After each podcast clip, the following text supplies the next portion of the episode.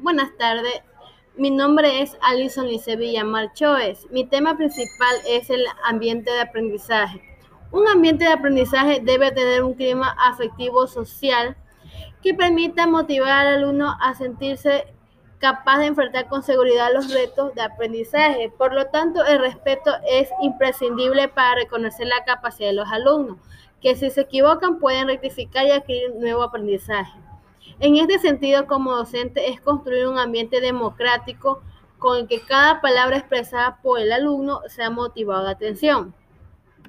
Por eso se debe ingresar todos los elementos que los componen en un sistema afectivo, que fomente el aprendizaje independiente en el que el cuerpo principal asume la responsabilidad de construir su propio aprendizaje que debe brindar un espacio interactivo, de manera que la comunidad pueda construir enriquecer el aprendizaje físico y entorno social.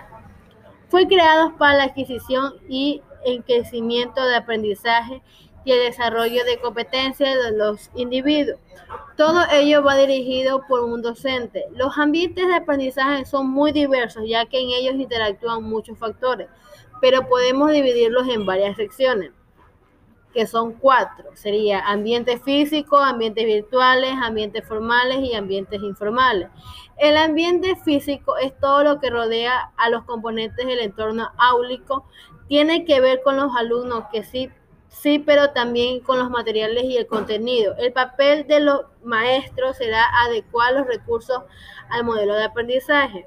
El ambientes virtuales son espacios digitales en los que la clave será que los componentes entiendan la filosofía y naturaleza de la educación a distancia, así como identificar las características del estudiante desde cada lugar. También deben tener en cuenta que el diseño del material debe ser dinámico e interactivo para que facilite el estudio independiente.